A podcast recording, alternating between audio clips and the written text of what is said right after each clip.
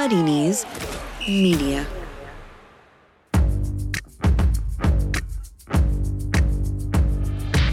Totally Football Show. Today, raw drama. Premier League, Watford removed Pearson faster than you, meeting your new in laws. While in the Cup, it's Arsenal Chelsea in the final. Arsenal cooking with granite top and Ober on the counter, and Man U, like you after lockdown, needing to cut their hair. We rounded it all up. Welcome back, Leeds, to the Premier League, and look ahead to a dramatic final seven days of the English season. It's the Totally Football Show in association with Paddy Power.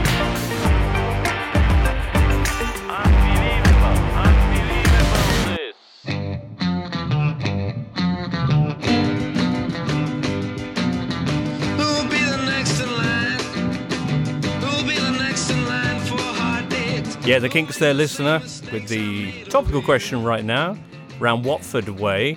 How are you doing? It is the 20th of July, and I'm delighted to say we're joined today by Daniel Storey, Hi, James.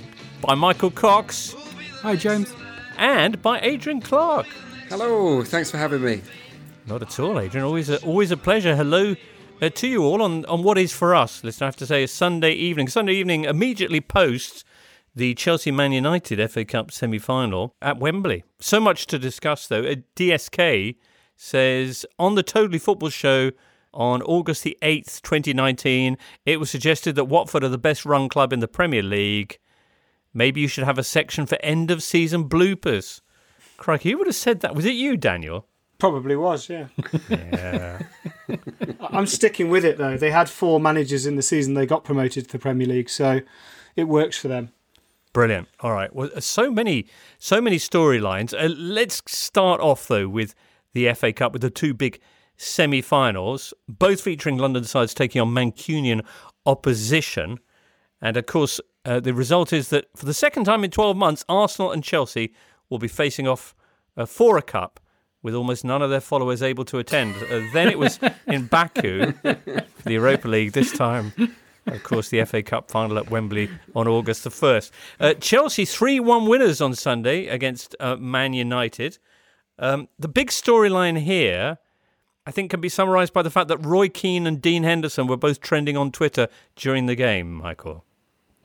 Yeah, I mean that's what decided it, wasn't it? I mean, um, I thought this was, to be honest, after the the previous night's semi final, which I thought was a really intriguing game. I thought this was just quite poor quality. I thought both sides made a, a major tactical alteration to their starting eleven, and and just both seemed quite defensive and quite cautious, and like they were reacting to the opposition rather than trying to play their own game, and didn't really see where source of good chances was coming from really until. De Gea made. I mean, I thought the first one was quite a big error, to be honest, and then the second one, obviously, absolutely no question about that. And then what happened at 2 0, I thought was fairly inconsequential to the game because it felt like it was already won. So, yeah, just goalkeeping errors really was the thing that swung it for me. Olivier Giroud uh, with the first goal, which caught De Gea out. The second one, no question really about it being uh, the goalkeeper's error.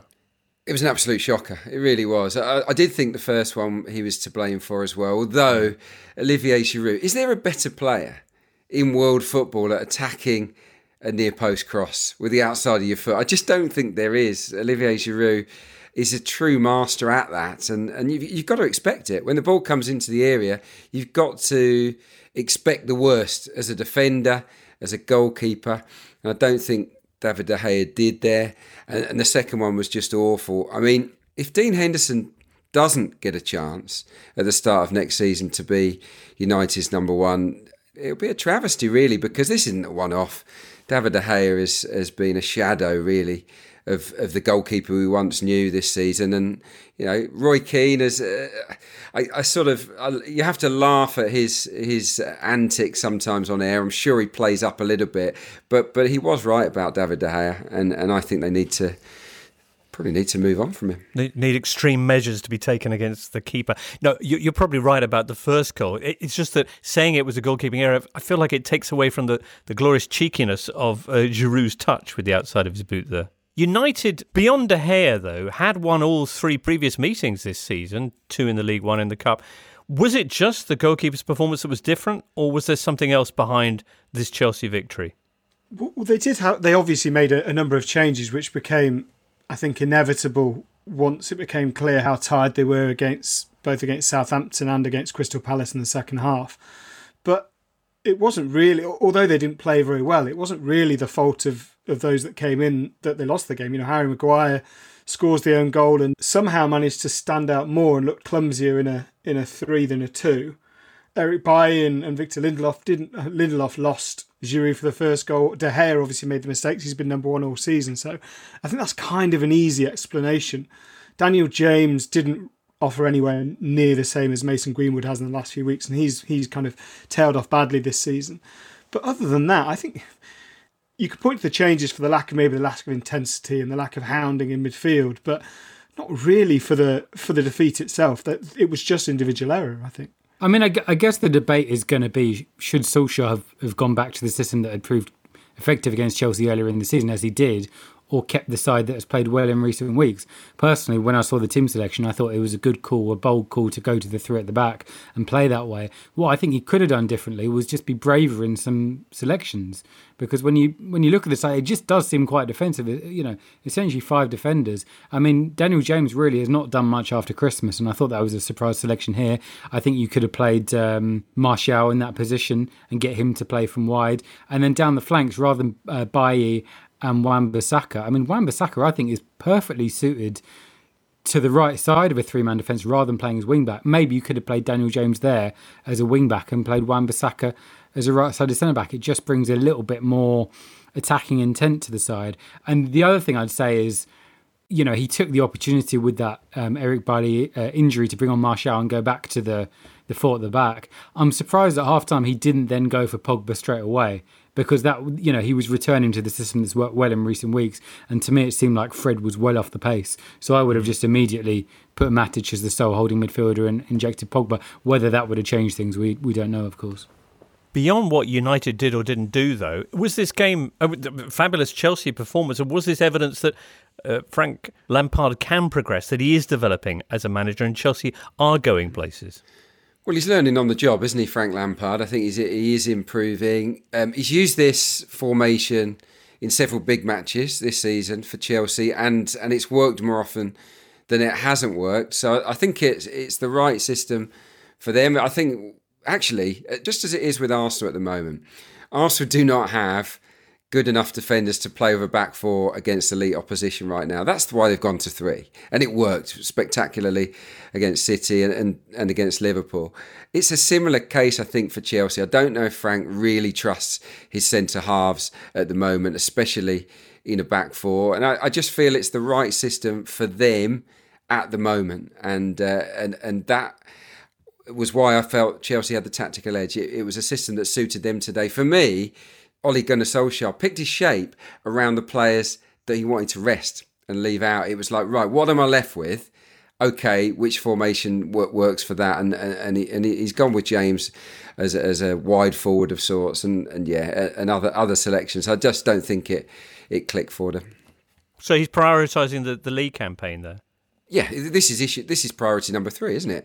Clearly, the Champions League is up for grabs in the Premier League, so he needs to pick his best team for that. And and obviously, if they do miss out, then they've also got the backstop of the of the Europa League, where where you have to consider them favourites. So.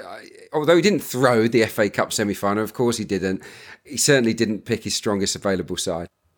I think the other thing it shows is that Chelsea clearly have greater strength in depth than Manchester United. You know, they didn't have Christian Pulisic, they didn't have N'Golo Kante, but you look at the players they were still able to bring off the bench, and, and Tammy Abraham and Ruben Loftus-Cheek. There's clearly a greater strength there. Manchester United have, have, been brilliant with that first choice eleven, and there's a reason why Solskjaer keeps picking them for every league game and um, and playing that front foot football because it suits them. But beyond that, scratch below the surface and there's really very little left in the cupboard for him to call upon. Um, and that is what he needs to push the club to solve this this summer if if they're going to be pushing for any more than exactly the same again next season. You're listening to the Totally Football Show with James Richardson, part of the Athletic Podcast Network. And if you're not yet a subscriber to The Athletic, make sure you check out their coverage of each and every Premier League club by taking out a free 30-day trial by heading to theathletic.com slash totally. Tierney just to chip one in behind. Lovely ball that for Aubameyang, who's got Lacazette up there with him. This could be another goal, could it? It is! Aubameyang! And Arsenal have done it again! Chelsea, anyway, reaching the FA Cup final for the third time in four years, where they will be facing Arsenal, who did on Saturday put out the holders. It's only a week ago that we were here discussing Arsenal losing to Spurs and Arteta being locked into the same issues that had plagued and bedeviled all his predecessors. And in the meantime, in the interim, he's gone on and beat, or Arsenal have gone on and beaten the last two Premier League champions in succession. Adrian, what on earth's happened? well, they've focused on on defence, that is for sure, and and the players have played with incredible discipline. A lot, a lot of. I, I do believe, and this is nothing to do with football, but but I believe that he, he is a strict disciplinarian, Mikel Arteta. We've seen that with his treatment of Matteo Guendouzi, to some degree, Mesut Ozil as well. That was that was a big line in the sand, and I think that the players have full respect for him and and and and they're also buying into his methods. There was real concentration and discipline in both performances. I just I just felt it was it was quite inspired really in terms of of several individuals within the team. David Luiz had his once a season heroic effort, didn't he? Every now and again he, he just produces these displays that that remind you why he's had such a long career at the highest level. Kieran Tierney was exceptional um, by his side, playing as a narrow centre back. Granit Xhaka, I think, produced his best first half ever in an Arsenal shirt. Uh, he, he, he, was magnificent, and and and throughout the team there was just a, a real unity, and and and Arteta clearly realised City's weaknesses. He knew what they didn't like facing. And the players went and implemented that game plan properly. And, and for the two goals, I don't think it's any coincidence that, that City's fullbacks were exposed. That's clearly the weak link with them, with Mendy and Walker, not great defenders. And for both goals, Kyle Walker switched off. Um, actually, for both goals, both players switched off because Mendy was playing playing Aubameyang on side as well. So, um, so yeah, I think Arteta just had Pep's measure on this one. I hear he used to be Guardiola's assistant. Is that right?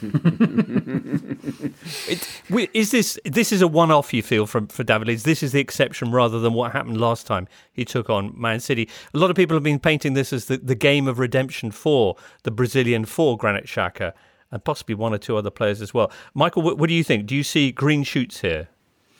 Yeah, I mean, I've been really impressed with Arteta overall, as I've said. I think at times here they rode their luck. I thought a nil-nil Arsenal were really on the back foot in, in not a tactical way. I think they were just struggling to get out of their own third. But they did have a, I mean, they had that good Aubameyang chance even before the opening goal. Um, and I thought after they went 1 0 up, they played it pretty well. They were relatively comfortable, I'd say, for long periods when they were defending deep. They did offer a counter attacking threat.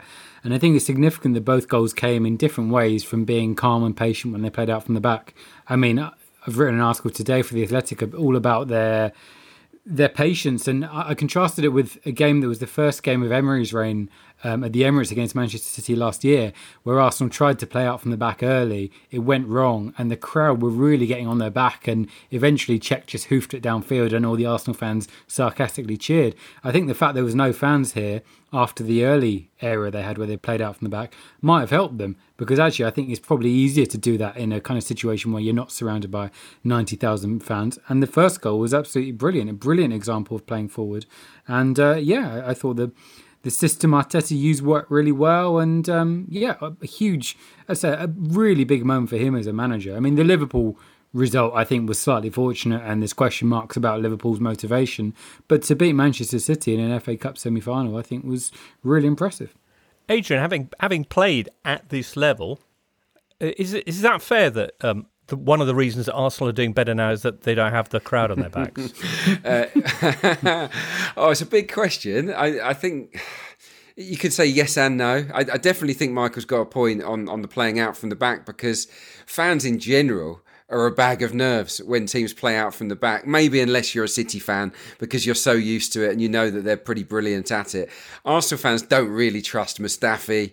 David Luiz and and these guys at the at the back when they've got the ball at their feet. So yes, I think that in in that sense it may well have helped. And those the two goals came from sort of full length of the pitch moves, didn't they? I also felt that turnovers were going to be really important in this game. We know that City like to play out themselves, And, and Arsenal were never going to have much of the ball in this game. Therefore, it was absolutely imperative when City did play out from the back they were really assertive and aggressive in the way they tried to nick the ball. Because basically, working the ball that far up the pitch wasn't going to happen too often in the game. And uh, and and really, Aubameyang should have scored from one of the turnovers, if not from two. So so yeah, Arteta, I think definitely uh, had the right idea here. But but I would credit the players just just purely for their focus. It was a million times better than the performance against Liverpool, which I thought was a little bit lucky if I'm if I'm honest. There was a bit of good fortune here with City's poor finishing. But um, but to limit them to one shot on target is amazing. And, and there's a stat that, that I discovered today that in a domestic match, City, you have to go all the way back to March 2017 when they played Stoke for the last time they had just one shot on target in a domestic game. So look, that's that, that's an achievement for Arsenal. It's also, I think, a, a victory that is greater than the sum of its own immediate impact because Arteta over the last week has made no secret of his public demand for the club to back him in the transfer market. And if Arsenal had, had fallen with a whimper to Liverpool and Manchester City, that there might be the sense within the Arsenal boardroom of, well, kind of what's the point? All we're going to be playing for is exactly this again next season. So why throw 150 million at it? But actually, they have someone now that fans trust implicitly, which they, they didn't do with Unai Emery and they didn't do with Arsene Wenger during the last two years. It's a long time since this support has been completely united behind a manager, but they are now. And Arteta has that bargaining chip within the club's hierarchy to say, hang on a minute, I've shown you what I can do by improving what I inherited. Now give me a chance to put some shine on that. Now give me a chance to improve the parts of the team that have pretty obvious flaws in them and build something a little bit more special. Part of that might be keeping hold of Pierre Emerick Aubameyang, who may have missed a few chances on Saturday. Uh, also scored some pretty special goals, eh, Adrian? not not half. I mean, yeah, it was it was an easy chance. I think that one v one, he, he tucks it in the bottom corner eight times out of ten. But but the the half volley was, exquisite technique, and and for it to come just a few minutes after that glaring miss, I think is is the mark of a real world class forward because he didn't let that affect him, and, and, and it was it was instinctive brilliance. Good ball from Pepe as well. The second goal, he he had all the time in the world, but but was ice cold. Just deliberately went through the legs. But yeah, Bamiyang. You hope, don't you? And Arteta did reference this afterwards. You do hope that that, that kind of special night might just persuade him to stick around and, and believe in the Arteta project. Um, it, there's no doubt he could get a club in the Champions League if he wants one. But Arsenal fans do love him. The, Arteta clearly does. He's the skipper. He's got the chance potentially to be part of a, a res- resurrected Arsenal. Arsenal fans desperate for him to stay. Mm, indeed so. Any further thoughts on this weekend of FA Cup semi-finals? I mean, it's worth making the the point. As excellent as Arsenal were, it's another capitulation for Manchester City and another game in which they've proven themselves incapable of getting back into a match having fallen behind, which has been their biggest issue under Pep Guardiola. There's some incredible stat about Manchester City, which I think goes back to about 1995, about their inability to win games when they're losing at half time. But in general, their inability to react and the way that goals seem to hurt them doesn't bode particularly well for a, a mini knockout tournament in Portugal in you know over the next month or so because Mm, assuming um, they get to it. Exactly. They, they've got a very difficult second leg against a Real Madrid that, that look in very different health than they did when, when City beat them. And City look in different health too because um, score early or, and score first against them, and it feels like you can get into their heads a little bit. Daniel, I've got a stat on that um, because I did a bit of prep for the show that I do for Arsenal TV uh, yesterday. Um, I was talking about the need to score first. Now, in their previous 10 defeats, it's now 11, previous 10 defeats, they'd gone 1 0 down nine times, um, but they'd gone 2 0 down six times. So they, they've now gone 2 0 down in seven of their 11 defeats, which, which which certainly backs up the point you make. And, and look ahead of that Real Madrid game, that, that's a, a slightly worrying statistic, I'd imagine, for Pep and for City fans. Well, that was the FA Cup. Looking forward to the final on the 1st of August. Uh, meanwhile, though, on Sunday, threatening to upstage all of that, was the Premier League. You had Bournemouth battling for their top flight future. You had Leicester scrapping for their top four spot. And you had Watford kicking it all off by firing Nigel Pearson with just two games to go in the season. We'll be discussing that and more next. I thought I'd never see you again. I missed how you made me feel, the excitement you brought me, but I never stopped loving you. Did you just say something, mate? Oh, just looking at the Premier League fixtures like. Absence makes the heart grow fonder, so it's never been a better time to be a football fan. Celebrate with the Acca Cracker from Paddy Power. It covers all games on all markets, and if one leg folds, you get a free bet. Paddy Power! Max free bet £10, minimum odds of 1 to 5 on for each leg. T's and C's apply. 18 plus begambleaware.org. Listeners, it's time to talk about shaving. It's time to talk about Harry's. Just because I've been rocking a beard since the mid 90s doesn't mean I don't need to get my shave on. My neck and upper cheek always need attention. The good news is Harry's cucumber and aloe shave gel lathers into a luxurious foam, allowing their precision engineered blades to glide across your face, making you look smooth and handsome. What's more, Harry's razors have a non slip handle with a textured grip, more Alisson Becker, say, than Loris Karius. So, if you're fed up with overpriced razors, why not get yourself a Harry's trial set sent right to your door for just £3.95? It's got everything you need for a close, comfortable shave that aforementioned handle in your choice of blue, orange, or green, a five blade razor cartridge with a lubricating strip, a trimmer blade, that rich lathering shave gel, and a travel blade cover. All you have to do is head to harrys.com slash totallyfootball. That's harrys.com slash totallyfootball.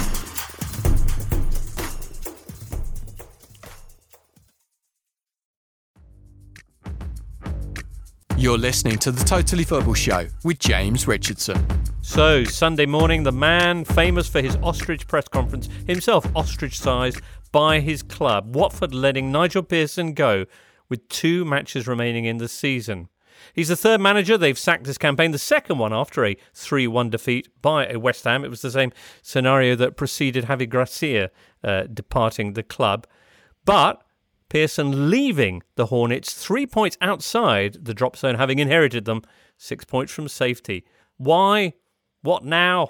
All those kind of things. Let's ask a man in the know, paging Mike Parkin of From the Rookery End podcast. Mike, thank you for joining us on this fateful Sunday evening. First of all, the nation agog for Nigel Pearson answers. Why? Why now? I mean, you can look at it too. There's there's two possible options at play here. I think one of them is the pretty poor run of form. I think since lockdown, Watford haven't performed as they'd have hoped in a, in a bid to get clear of this. They've had seven matches, and in each of those seven matches, the first half performance has been re- really, really bad, lacking in any intensity. Um, so that is something, obviously, something to look at.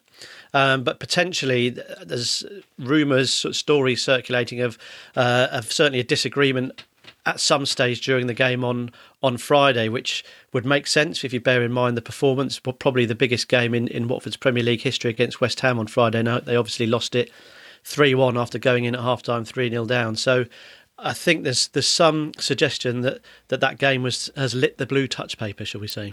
Yeah, the fact that they didn't wait for the end of the season or even for the end of the Bournemouth result, which does hmm. leave them pretty well placed to stay up, suggests there'd been a, a major falling out. So, in terms of rumours, there wasn't any kind of there weren't any kind of undercurrents of unrest between Pearson, say, and the Pozzo family. Not that I'm aware of, James. No, I mean the only thing that we can look at is is. It's those first half performances from these games have been really sort of getting at me. It's been very hard to understand why a team in such terrible trouble in a relegation battle hasn't been able to, to to translate the sort of urgency of the situation into urgent performances on the pitch, and that did sort of it has been a red flag for some, but certainly no um, no concrete indication that, that there was any problem with, with relationships behind the scenes. But the, the, the results and the performances have certainly given us cause to believe that something might not be quite right. It's it hasn't felt it hasn't felt as we'd expect it to feel since lockdown, if that makes sense. Hayden Mullins steps in for the second time this season, and his first game in charge will be Manchester City at home on Tuesday. The campaign ends with Arsenal away. So, how confident are you about his and the team's prospects of staying in the Premier League, Mike?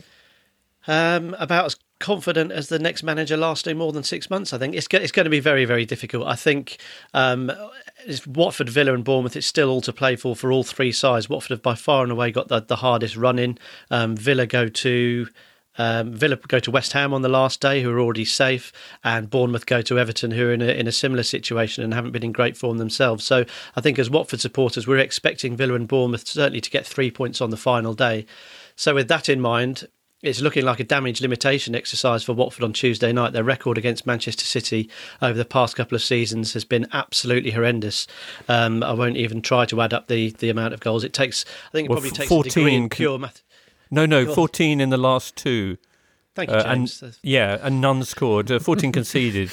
yes, so you can uh, you can understand why I'm perhaps a little bit uh, reticent to to look forward to it with too much glee. So I think, ge- genuinely speaking, and this does sound a little bit defeatist, but I think Tuesday will be damage limitation. Try and keep the goals down so that the, the, the goal difference doesn't take too much of a hammering going into that that nerve jangling final day. I think it's at the moment it's a toss of a coin. I think those three points Watford are out ahead is a bit of a uh, a misnomer because then they've got Arsenal on the last day and anything could happen in that one. So Watford do have the upper hand in the three points, but I think I think it's going to go down to that last day and potentially goal difference. Mike, were the fans okay with Pearson and his work? Because from the outside looking in, it seemed to me like he, he just found his best team, or certainly his best forward line with Welbeck one side, hmm. Sarr the other, and Doucouré behind Welbeck. I'd imagine that there were very few Hornets fans un, unhappy with that. I mean, do, do you think he was doing anything wrong tactically?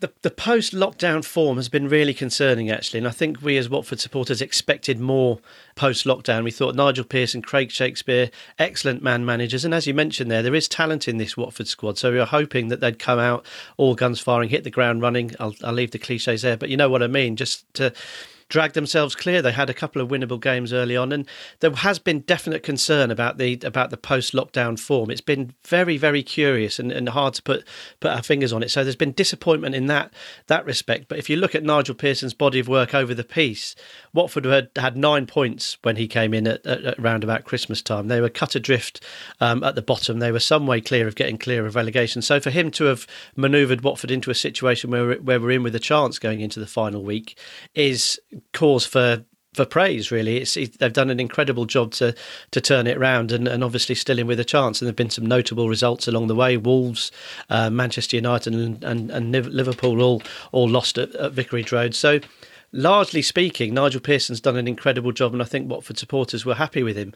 It's just this last seven games, this post lockdown period has left people feeling a little bit bewildered, baffled, and not quite sure as to whether he is actually the man to, to take Watford forward. So it's been just been a curious, curious couple of months.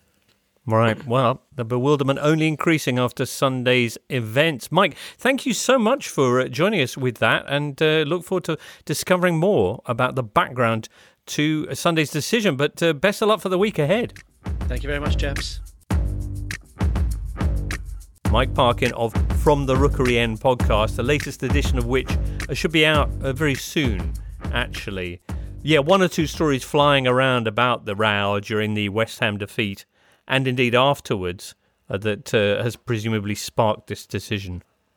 Yeah, I mean, I, I, I think if Watford had immediately announced a permanent, in inverted commas, given that it's Watford's successor to Pearson, then um, we could think that this was about style of play. The fact that they've given the job to Hayden Mullins again for two games suggests that there's been a massive row, and, and that's what the story suggests that there's a, a kind of untenable row between Pozzo and Pearson that ended in him being sacked. The interesting thing for me is that they asked Craig Shakespeare to stay on for two games to do it, his assistant, which, given how close Shakespeare and Pearson are and how close Shakespeare and the Pozzo family aren't, seems an extraordinary bold move. And Shakespeare, by all accounts, gave them pretty short shrift and said he would be sticking with Pearson.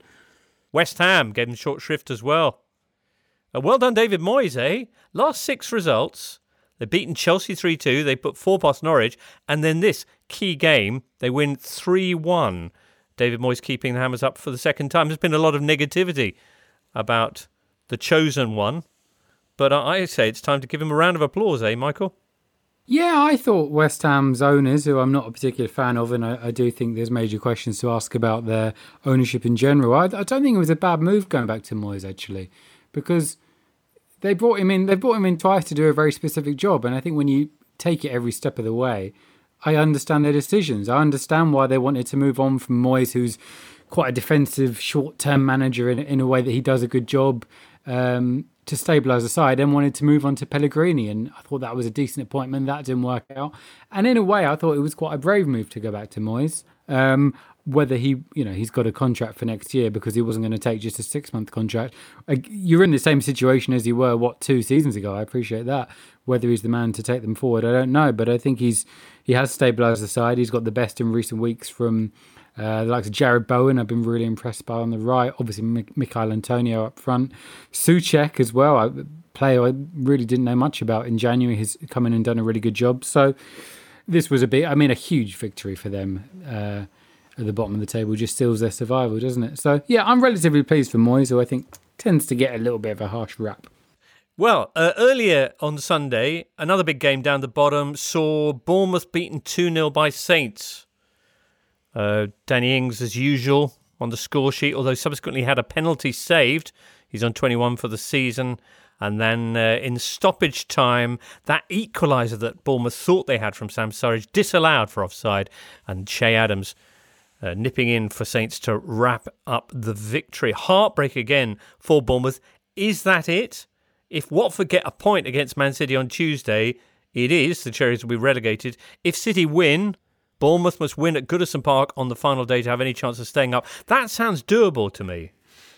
I think so. Yeah, Everton aren't playing especially well at the moment, and Bournemouth, I thought were brilliant at Manchester City. Unlucky, really, to, to lose that game, and and they started fabulously against Southampton. They really did. They they they were tearing down the wings. I thought Stanislas was having another good game, and and they were they were flashing balls across the box. It was just the finish that was missing. If they can just find that finishing touch, they've got a chance against an Everton team that really have got nothing to play for. Um, so yeah, I, I, wouldn't rule them out at all. There, um, the issue all season for me with Bournemouth has been creativity. Though it's, I mean, they've gone backwards in that regard hugely. They've always under Eddie Howe created loads of chances, scored quite a few goals, but leaked loads. This year they've still leaked loads, but but at the top end of the pitch they they've plummeted. I think there's only one side in the division that that creates less than Bournemouth from open play. So so that that really is the reason why why they're in this muddle. Basically, yeah, Bournemouth are, are Arsenal fans for the week because Villa play Arsenal on, on Tuesday night and then Watford play Arsenal on the final weekend. If they do beat Everton and, and we assume Watford take up no points against Man City and Arsenal, which is an assumption obviously, it only takes Villa to lose to Arsenal and then Bournemouth to win on the final day and they should be safe um, which is remarkable given how bad they've been over the last three or four months. And if they play like they did in the first half against Southampton, like Adrian says, they probably will beat Everton. Um, but it is clearly firmly out of their own hands now, and they did look absolutely broken. Exactly the same as Villa looked broken by the Theo Walcott equaliser against Everton. They looked broken by that disallowed goal, and you just kind of think, with with this relentless schedule, how hard is it going to be to pick up those players again? Do you guys feel that, that Eddie Howe looks a bit broken? Because it just seems to me that, that he's had this sort of vacant look in his eyes for, for quite a while now. No, I, I agree completely with Adrian, and I think you know we tend to think about managers keeping their jobs or losing their jobs as kind of a reward for past performance, but with Howe, I actually think it's the opposite in the sense that if they go down, I think I'd stick with him because he's he's shown that he he's got what it takes to get them up in the first place. But if they do stay up, it just seems to me like they've a little bit run out of ideas, and you know sometimes coaches just reach a point where they've said everything they can say to a group of players, and in terms of Premier League survival, maybe you'd look to get someone else in. So yeah, no, I agree with Adrian. He just looks really at the end of his tether and slightly, know, just lacking in ideas. I think. Mm. On the subject of the Gunners being the uh, Bournemouth team of necessity for the next seven days, Mike asks, are Arsenal actually better off resting players in their last two league games, given that the FA Cup final is likely their best chance of Europa League qualification? Well, I think it's. I mean, it's a week, isn't it, between the last game of the season and the Saturday. So, I mean, I think tactically they'll be working on the training ground with a view to, to playing against Chelsea, certainly. But whether they need to rest players, I'm not so sure. Okay. Uh, European places is what we're going to be talking about next as we focus on the top four. You're listening to the Totally Football Show in association with Paddy Power. Big news in the race for Champions League places came on Sunday afternoon as Leicester were defeated 3 0 by Tottenham Hotspur, uh, leaving Chelsea, Leicester, and Man United still separated by just one point. in a race for two Champions League spots. Of course, Chelsea and Man United now have a game in hand on the Foxes. Uh, before we talk about Leicester and their prospects, let's have some Mourinho love. Uh, that's what five games since the defeat to Sheffield United, in which Spurs have picked up four wins and a draw, and they're really looking like a Mourinho team now, eh? Yeah, not just in the the kind of defensive solidity um, as Plan A, B, and C, but also as a kind of counter-attacking team.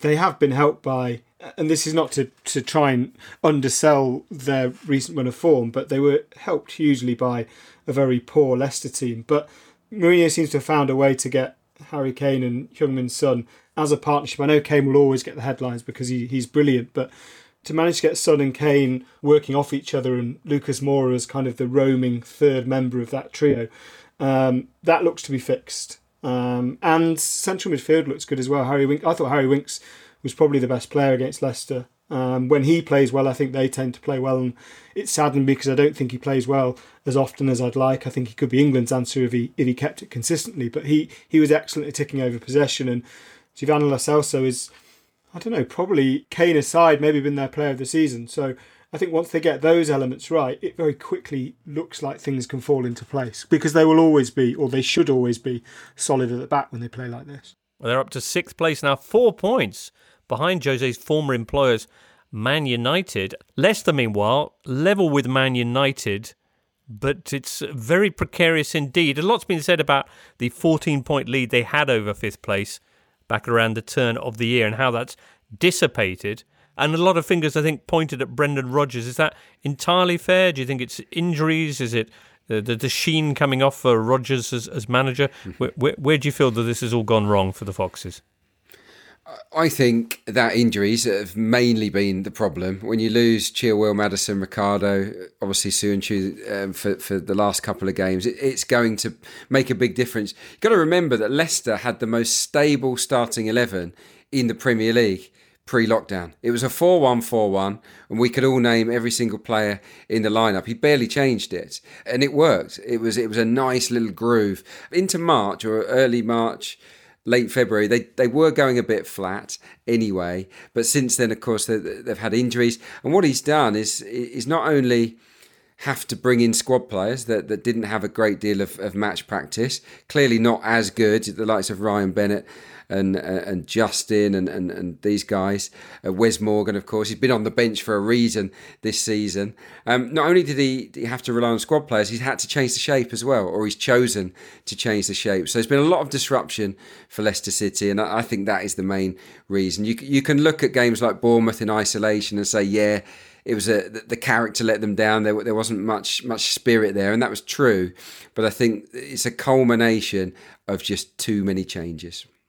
Losing both those fullbacks and losing Pereira in particular is massive because it's made them so much easier to defend. Because if you're not, you know, with all due respect to James Justin and, and Christian Fuchs, they're not going to create the same number of chances as, as Chilwell and Pereira. They were arguably the second best pair of fullbacks in the league behind Liverpool's. So which just means that you can cram the centre of the pitch. You can starve Maddison of space, you can starve Vardy of space, and everything just begins to look a bit staccato and lethargic, I think. And to be fair, that is the one criticism of Brendan Rodgers' career, even at you know, even at Celtic, how well he did there. Their supporters will tell you, possibly with a touch of bitterness in their voices, that this was the problem, that they, they would in games they weren't expected to win when the pressure got on, it felt like Rodgers lost his bottle a little bit and just went safety first. I mean, it's worth keeping some perspective with Leicester. I know there's been a massive downturn since February, maybe, but I mean, if you'd said at the start of the season that Leicester would be in this position, you know, challenging Chelsea and Manchester United and probably going to the final day with the opportunity to finish in the Champions League positions, you would have said they've had a really good season. So I hope people aren't too harsh on Rodgers because I still think he's massively overachieving with this side. I think with Rodgers, there's a slight tendency to to pile on when when things take a downturn, just because of the perceived character that he has, I agree. the perceived I- notion he has of himself. I agree, and I think that has really, really affected his reputation when you consider that he's been at three big-ish clubs, or he's had three big jobs, I'd say, in Swansea, Liverpool, Celtic, and he did a really good job at all of them. And yet, when Leicester appointed him, people were questioning why. You know, he, he consistently does do a good job, but does seem to irritate people, doesn't Well, he? he, seems like a nice enough guy to me. The players players seem to get on okay with him, don't don't they? It's and he and I know that the the media that he deals with after matches, they're very happy with, with Brendan. He's always accommodating. Yeah, not Mm. I thought you were going to say a comedy, but uh, well, he's, he's he's a little bit David Brent. We know that, don't we? But but yeah, well, I'm sure we can forgive him for that. Surely. it's going to be a huge final day of the season. Midweek, as mentioned, Man United take on West Ham. Liverpool uh, are hosting Chelsea, and then Leicester on the final day have Man United round at theirs, effectively, probably to decide who gets that Champions League spot. Wow. All right, well, next up, Tales of Leeds United, who, as you may have heard, are now up from the Championship and back in the top flight after 16 long years. Tears on the terraces, tears on the field, and I'm sure tears the dressing room as well. It'll be a long, long road back for Leeds United, but with supporters like those, it could be shorter. Well, just the 16 years after that dramatic afternoon, 16 years, 15 managers, 5 owners, Leeds United are back. The club that became a byword for mismanagement and collapse, doing a Leeds effectively, now looking a very different kind of outfit. Confirming promotion on Friday thanks to rivals West Brom getting done by Huddersfield. And joining us now to discuss Leeds being back in the Premier League is Phil Hay, Athletic's Leeds correspondent, and of course, host of the Phil Hay Show. Phil, thanks for joining us. Uh, first of all, how is uh, the city dealing with this latest development? Well, it's difficult because we still have COVID restrictions in place, and they were never going to stay indoors en masse um, on Friday. And, and when when it was confirmed that Leeds were up, there were about five thousand outside Elland Road and flares and, and fireworks and, and everything else. And I find it very hard to begrudge them that, despite you know the kind of pressure to distance at the moment, because it, it's difficult to explain exactly what the last 16 years have been like. It, it hasn't even just been mediocre. There've been points in it where it's been horrendous. It's been administration, insolvency. Um, you, you've had owners who've been who've looked totally out of their depth and and have, from you know our standpoint, looked like they were doing more damage than good to Leeds. And and there were genuinely times where you wondered if it would ever happen. And I have to say, if it hadn't happened this season under Bielsa, I think financially and, and in terms of the structure of the club, they would have had problems over the summer. I think they would have had to have cut back. I'm, I'm not not convinced that they would have found a way for Bielsa to stay or to, to give him a squad that could have competed like this one. So people understood the enormity of it, and and because of that, it has been three or four days of drinking, and, and I didn't expect anything less. And the one sad thing about this is that had it been a normal season and had it been normal times minus any COVID restrictions, you would have seen hundreds of thousands on the street in Leeds. It would have been identical to the 92 title win and, and promotion in 1990. You would have had people everywhere. And, and you know, I, I, I sympathise really that that's been taken from the city because it, it would have been a, a huge day. But but nonetheless, people are taking it for what it is and, and are, are very, very grateful to Bielsa. Phil, for any 16 year olds listening, how big a deal is it having Leeds back in the top flight? It is. I mean, I, it, it's always been the case that when people have said you need Leeds back in, in the Premier League, that you have to see it in the context of a club who actually, in, in, in a lot of respects, the organisation and, and the recruitment and the choice of head coaches and so on, haven't actually deserved to be at that level for a long time now. There've been very few seasons where they, they've looked like a Premier League side in the wrong division or where they've looked like they've got anything like the structure um, or the vision or the plan to get there. I've been in the championship for 10 years and, and actually have floated in it for the best part of eight. This is under Bielsa, this is the first time they've really looked like boss in the division. It's it's the first time they've been able to bully the rest of the division. But it's a big story. Um, and I think you saw from the, the reaction to the promotion on Friday night and the interest in it on Twitter and social media and everybody else that that people are pretty intrigued by what comes next year. Similarly, the Bielsa burnout doesn't seem to have happened this time. Has he changed, or was it a benefit of the long suspension this season has had? That might well have made a difference. Uh, and, and he has changed to a degree this season. It, it isn't vastly different. And he doesn't crack the whip in a way that you would, if you were looking on, would make you think that he was going easy on them. But he did learn to, to back off slightly. There, there was quite a key moment um, in the game recently uh, against Stoke City at Elland Road, which Leeds won five 0 He, had Hernandez on the bench for that game, who had a, a slight hamstring strain, but but had recovered enough to be in the squad. And he, he put him on at half time, but then took him off again before the end of the game. And, and it is just little things like starting to manage players' bodies, you know, to know that there was no need to push Hernandez to the end of that because the game was already won. So take a bit of care. There are times where he doesn't flog them in quite the same way as he did last season. But in terms of the burnout, I, I think there are two aspects of it with Bielsa. You're either talking physically um, or mentally, or, or in some cases both. And I didn't think that they burnt out physically at all last season. I, I thought they they were they still had plenty in the tank, but I think mentally they did get stressed. I think the nerves did get to them. They, they seemed better prepared to handle what was coming, and, and they finished this off pretty emphatically. And, and as it turns out, they're, they're probably going to win the league by a good six, seven points, something like that, which is no easy going in the championship. What do you think is going to happen to Leeds in the Premier League? Well, I'm sure they'll retain Bielsa. They'll they'll speak to him this week. Um, he wants to stay. They want to keep him. That kind of goes without saying. But as ever with Bielsa, it's not always that straightforward. They'll need to obviously meet him in terms of um, the the actual strict aspects of the finances and, and the contract itself. But there are always things that Bielsa looks for beyond that, which is transfer strategy and, and infrastructure changes the training ground and, and to his his backroom team. But I, I, don't see Leeds objecting to anything that he asks if it's if it's reasonable and, and the way he's been in the two years here, I'm I'm sure it will be. He'll take a lot of these players with him. Um, they will sign players, but I think we spoke to Angus Kinnear yesterday. I, I think you'll be looking at four or five rather than eight, nine, or ten. And I suspect that the, the starting lineup on the first day of next season in the Premier League will be very, very similar to his strongest lineup this season in the championship. And and tactically, I don't see a big shift coming either. And that is probably the, the big question for Bielsa. Is it going to work for him when he tries these tactics in the Premier League? If it does, I, I can see Leeds being being very comfortable next season. If it doesn't, then it isn't really Bielsa's way to adapt and to to change his strategy. His attitude tends to be to redouble it um, and to trust that it will come good eventually. So he is an unknown quantity in that league. Although I think that the league will be absolutely delighted to have him, and it'll be you know stories galore with him. And a lot of these players are unknown quantities as well. So it would it would be difficult making predictions at the moment. Aside from to say that he will trust a lot of them, and I don't expect many of them to leave the club. And Phil, 16 years they've been waiting for this in Leeds. How long have you been following the club?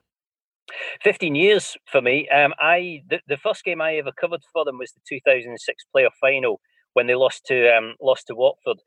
And I actually joined the, the, Yorkshire Evening Post the week that the Yorkshire Consortium bought them in 2004, and literally about two or three weeks before they were relegated. So I have seen the League One years, and I've seen the, the kind of wasted drift of the, the Championship years when they, they didn't compete. There was a season under Simon Grayson where it looked possible. Certainly, the playoffs looked possible. There was a season under Gary Monk where you thought they would get to the top six, but I think with Bielsa, it, it's the first time that you genuinely thought that they'd they'd managed to land on somebody who might not only get them up but get them up automatically. And, and as it turns out win the title. I think he, he had this potential and, and he's delivered on it. Phil hay of the phil hay show. Leeds are they a big addition to the premier league? Daniel yeah, I mean they, they undoubtedly are. You you'll look through their fixture list next season. It's very rare that you see a match between a member of the Big Six and a promoted club and think that is appointment television. But the reality is, is it will be appointment television because they are a big club, and it will be fascinating to see not only how Leeds get on back in the Premier League, but how Marcelo Bielsa reacts to the Premier League because. Um, it's a heck of a different league to the Championship, that's for sure. And what he's done in the Championship has worked um, albeit with questions about burnout, etc. Um, but you look through that squad, and um, there are a few who you would you would you back to make it in the Premier League. But the reality is, is we said that about Norwich's players a year ago, and they've been found pretty wanting in the Premier League. Players like Ben White, whose loan ends, if they can't get deals like that done permanently, there's a, an awful lot of surgery to do on that squad moving forward, unless Bielsa feels he can squeeze even more out of them. But it, it does feel like, and this is a, a compliment, not an insult, it feels like he's squeezed everything out of that squad over the last two seasons. So to get them to push even further is, in my opinion, is a big ask. But, you know, they have a summer to address that. Michael, what's your thoughts about Bielsa and Leeds in the Premier League? Yeah, I, I, agree with Daniel. I mean, Leeds are still a huge club, despite obviously the 15 years or so outside the Premier League. Um, and yeah, it'll be exciting to have uh, Bielsa back at the top level. He's gone quite mainstream, hasn't he, Bielsa? I, I preferred his stuff with Chile, but uh, yeah, no, I'm, I'm really looking forward to it. Yeah, it should be fun. I mean, the the way they played against Arsenal in the FA Cup game, um, I mean, they absolutely outplayed Arsenal, probably more than anyone's outplayed Arsenal under Arteta for the you know first 45 minutes in particular. So for those who are doubting whether they can do it in the Premier League, obviously it's, it's different doing it in 45 minutes compared to 38 games. But that showed that they can really take or they will take the game to the opposition. They've got the structure, like Sheffield United had the structure. They're very, very comfortable with the the philosophy, and it's a they're a difficult team to play against. Sheffield United are really hard to play against because they're a bit unusual, make the pitch so big when they have the ball and then they shrink it. Leeds are, pose a lot of difficult questions for opponents. I think at both ends of the pitch they, they, they need to recruit. I don't know if Ben White will stay. Brighton, surely Brighton will, will be looking to, to maybe use him. Um, so they'll need they need quality at the back and, and and Bamford, as much as Bielsa loves him, is just not going to score enough goals in the Premier League. They, they have to upgrade in, in that position. But but as a team, they, they'll be they'll be hard opponents. They really will. The, the only thing that slightly goes against them is, is the fact that the manager is so kind of culturally notorious. When Sheffield United got promoted, there was a sense that they surprised managers with their approach. Now, any of those managers could have watched Sheffield United in the Championship, but they, they didn't change much. I think it's different with Leeds. I think everyone will kind of know what to expect. Now, knowing what to expect is very different to, to breaking it down and, and dismantling it, but I don't think they'll surprise teams um, like Sheffield United did. Well, aside from Leeds United being promoted, everything else, I think I'm right in saying, Adrian, is still to be decided in the championship with one more round of matches still to come, and that's on Wednesday evening. The Totally Football League show will be out on Thursday to cover that. But Adrian, if you can give us a heads up now, Oh. so. In promotion terms, you got West Brom second, but they're only one point ahead of Brentford and only two clear of Fulham, with oh, Forest and Cardiff in the other two playoff positions. So much going on, James. It's, it's going to it's going to be a real head spin on Wednesday night. That's for sure. I'm glad we're not recording straight after. Uh, we're, going to sleep on it. But yeah, Brentford against Barnsley, massive at both ends of the table. Um, you'd imagine that's a ba- that's bad news for Barnsley. That that particular fixture. West Brom have Queens Park Rangers, who in essence have nothing to play for. But when I look at Queens Park Rangers attack. They've got a lot of mavericks there, a lot of flair players that, that given freedom and when they can go out and just express themselves and have fun, I think they'll, they'll be dangerous opponents for a West Brom team that have definitely tightened up. So that's that's at the top. You've also got got the playoffs. Swansea are still in with a sniff, but I, I don't. I think it's a very slim chance because Cardiff uh, have Hull City at home, and, and I can't. I just can't see them blowing it. So Cardiff will probably make the playoffs, and then we haven't even got to the bottom. I mean, any one of, of, of a number of teams could go down, and even the team that does go down might then get a reprieve because of the Wigan points uh, deduction that may or may not happen. So it's it's all a little bit bonkers. But but I, I probably wouldn't want to be a Barnsley fan ahead of the last day because they've got Brentford. But but but all of them are playing reasonably well. You, can make a case for all of them winning on the last day. Right. Hull, Barnsley, Luton, Charlton, Wigan, Boro, and Birmingham could all be relegated. Wigan currently 10 points clear, but facing a 12 point penalty after, uh, well, not because of drawing with Charlton. Uh, in this latest set of games, but you know that's what's meant that they're only ten points clear. Mm. Uh, meantime, Friday's two-one victory over West Brom, which of course saw Leeds promoted, saw changes at Huddersfield Town. The Cowley brothers, Danny and uh, assistant manager his brother Nicky, let go. Uh, Adrian, this this was something of a surprise for most of us. Was it for you? Definitely. I mean, if Nigel Pearson was a shocker, then this is this is an equal to that, in my opinion. They've just beaten West Bromwich Albion to survive in the Championship. Huddersfield were awful when the Cowley brothers took over. They couldn't score. They weren't keeping clean sheets, and and, and they haven't been brilliant. They haven't been that exciting to watch, but they've ground out results and they've got over the line.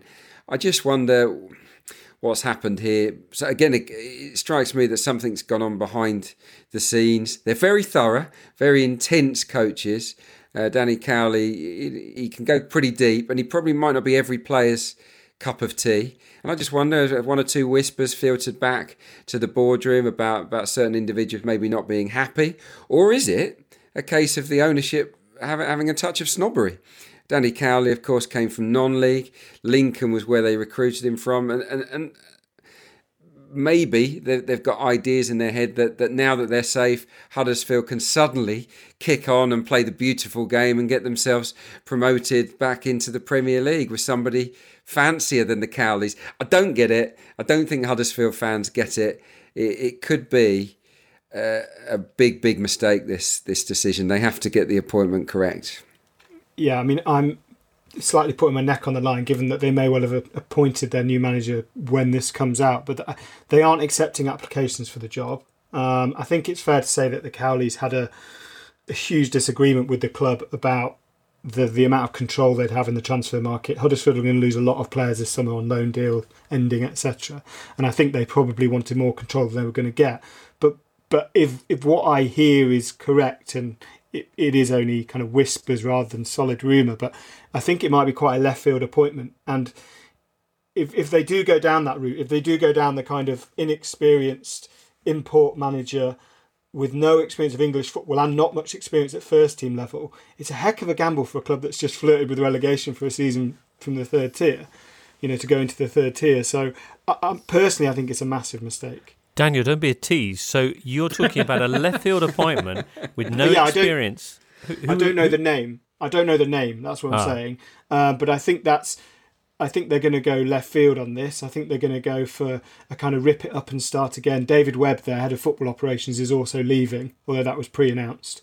Um, and I, so I think they're going to try and completely revamp the club in what is probably going to be a five or six week close season, which is, yeah, it's a huge gamble. Well, the Cowley brothers won't be out of work long. Let me No. tell you that. They, they, Bristol they've City, been, I think maybe. Yeah, they've been successful everywhere, literally everywhere they've been. So, so yeah, they won't be short on offers. And yeah, Bristol City is is a reasonable fit. I'd imagine. I, I would have thought that, that Chris Hughton might have might have got that, that gig by now. It hasn't happened. So, so yeah, I can see why they've they're, they're among the favourites. Hmm. Shooting up high in the sky, the Cowley brothers. Uh, you'll be back then on Thursday with a big roundup of all the midweek championship news who's up, who's down, and that. Uh, we'll be talking very, very shortly about the Premier League games coming up in the next few days. But before that, here's Lee Price with producer Ben.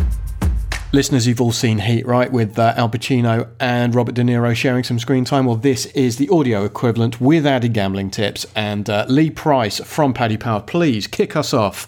Watford versus Man City. Can Watford avenge that defeat earlier in the season with an 8 0 win of their own? And can Man City repeat it? You can tell the season's almost over. It's like last day of school, isn't it? Let's start with the usual odds, should we say? Watford to win this match are 9 to 1. Manchester City are 1 to 4, heavy favourites as usual to take the three points. The draw is 9 to 2. As for someone winning 8 0, an 8 0 Watford win is 200 to 1. A Manchester City 8 0 win is also 200 to 1. In other words, a real long shot, as you might expect. And finally, lots of angry words from Lionel Messi at the end of Barcelona's defeat to Osasuna, which handed the title to Real Madrid. And then we've all seen those pictures of Gareth Bale looking less than happy celebrating with his teammates. What are the odds, please, of Mr. G. Bale and Mr. L. Messi still being at their respective clubs at the start of next season? Both players, Bale and Messi, are odds on to stay where they are by the time the transfer window shuts, but very different suitors, we think, for each. Messi, as you might expect, is 9 to 4 to join Man City. They're the favourites to get him. Juve, second favourites, are 4 to 1, and some of Europe's elite follow. Whereas for Gareth Bale, it's a very different vibe. Newcastle top the betting at 4 to 1 to sign him, ahead of any MLS team at 6 to 1. That kind of tells a story, doesn't it? You can find out these odds and more at paddypower.com or the Paddy Power app. Prices are accurate at the time of recording. It's over 18s only. Terms and conditions apply. And when the fun stops, stop. Talking of things coming up this week, we've also got a Totally Football Show European edition out on Tuesday, a little bit later than usual because we're going to be uh, waiting for Juve Lazio, which is taking place Monday night. We'll also be touching on all the other news from around the continent, including Real Madrid, crowned champions of Spain. First time since 2017. Now, loads of Premier League uh, coming up in the next few days as well. Monday sees Brighton taking on Newcastle. Sheffield United that same evening are up against Everton, the Blades chasing Europa League spot. Everton, meanwhile, four games now without a win. Crystal Palace are at Wolves, who are equally in the hunt for European football. Then on Tuesday, Watford against Man City and Aston Villa. Arsenal, huge games for the relegation scrap. And on Wednesday, Man United, West Ham, and Liverpool, Chelsea. One game that we haven't touched on yet is Burnley's 2 0 uh, victory away at Norwich. Nasty Norwich, who were down to nine men on the worst run of their 118 year history, having lost 10 matches in a row in all competitions.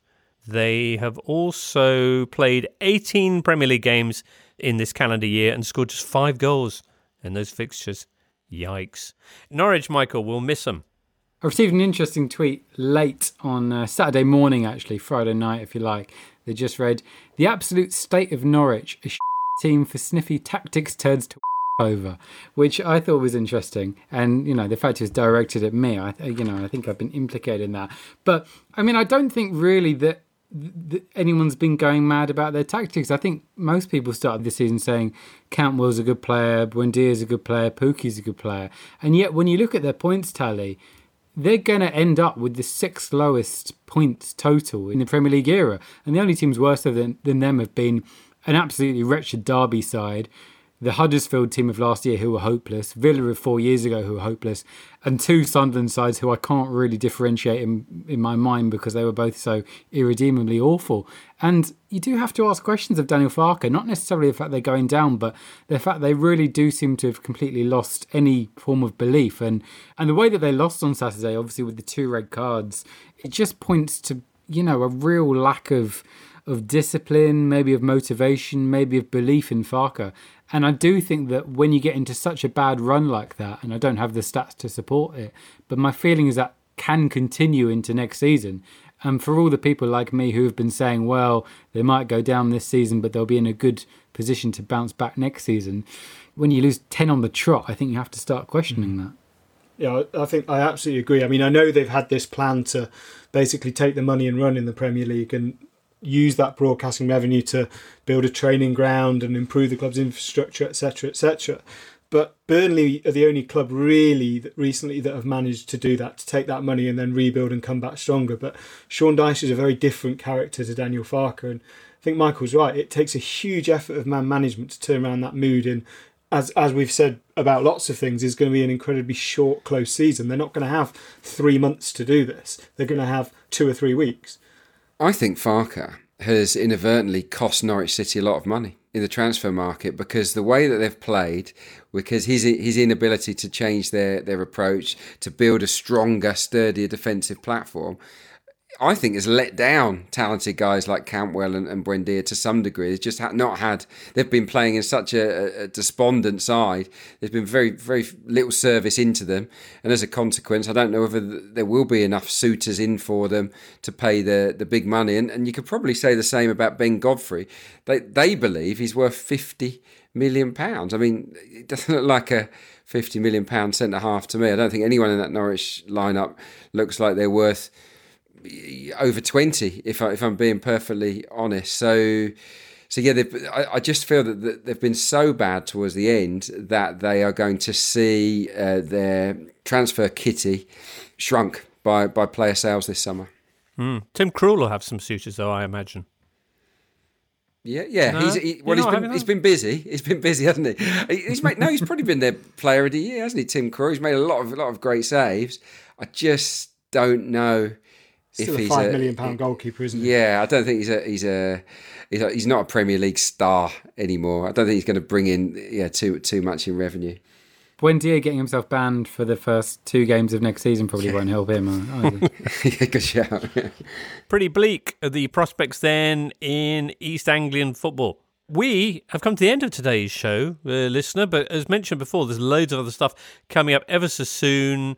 Uh, with Tuesday's Euro edition, with the Totally Football League show on Thursday, and with another Totally Football show also on Thursday, in which we'll be looking forward uh, to that incredible final Sunday of this campaign and loads of other stuff as well. Many, many thanks to Adrian. It was a delight to have you along today. Yeah, no, good fun. Yeah, I enjoyed it.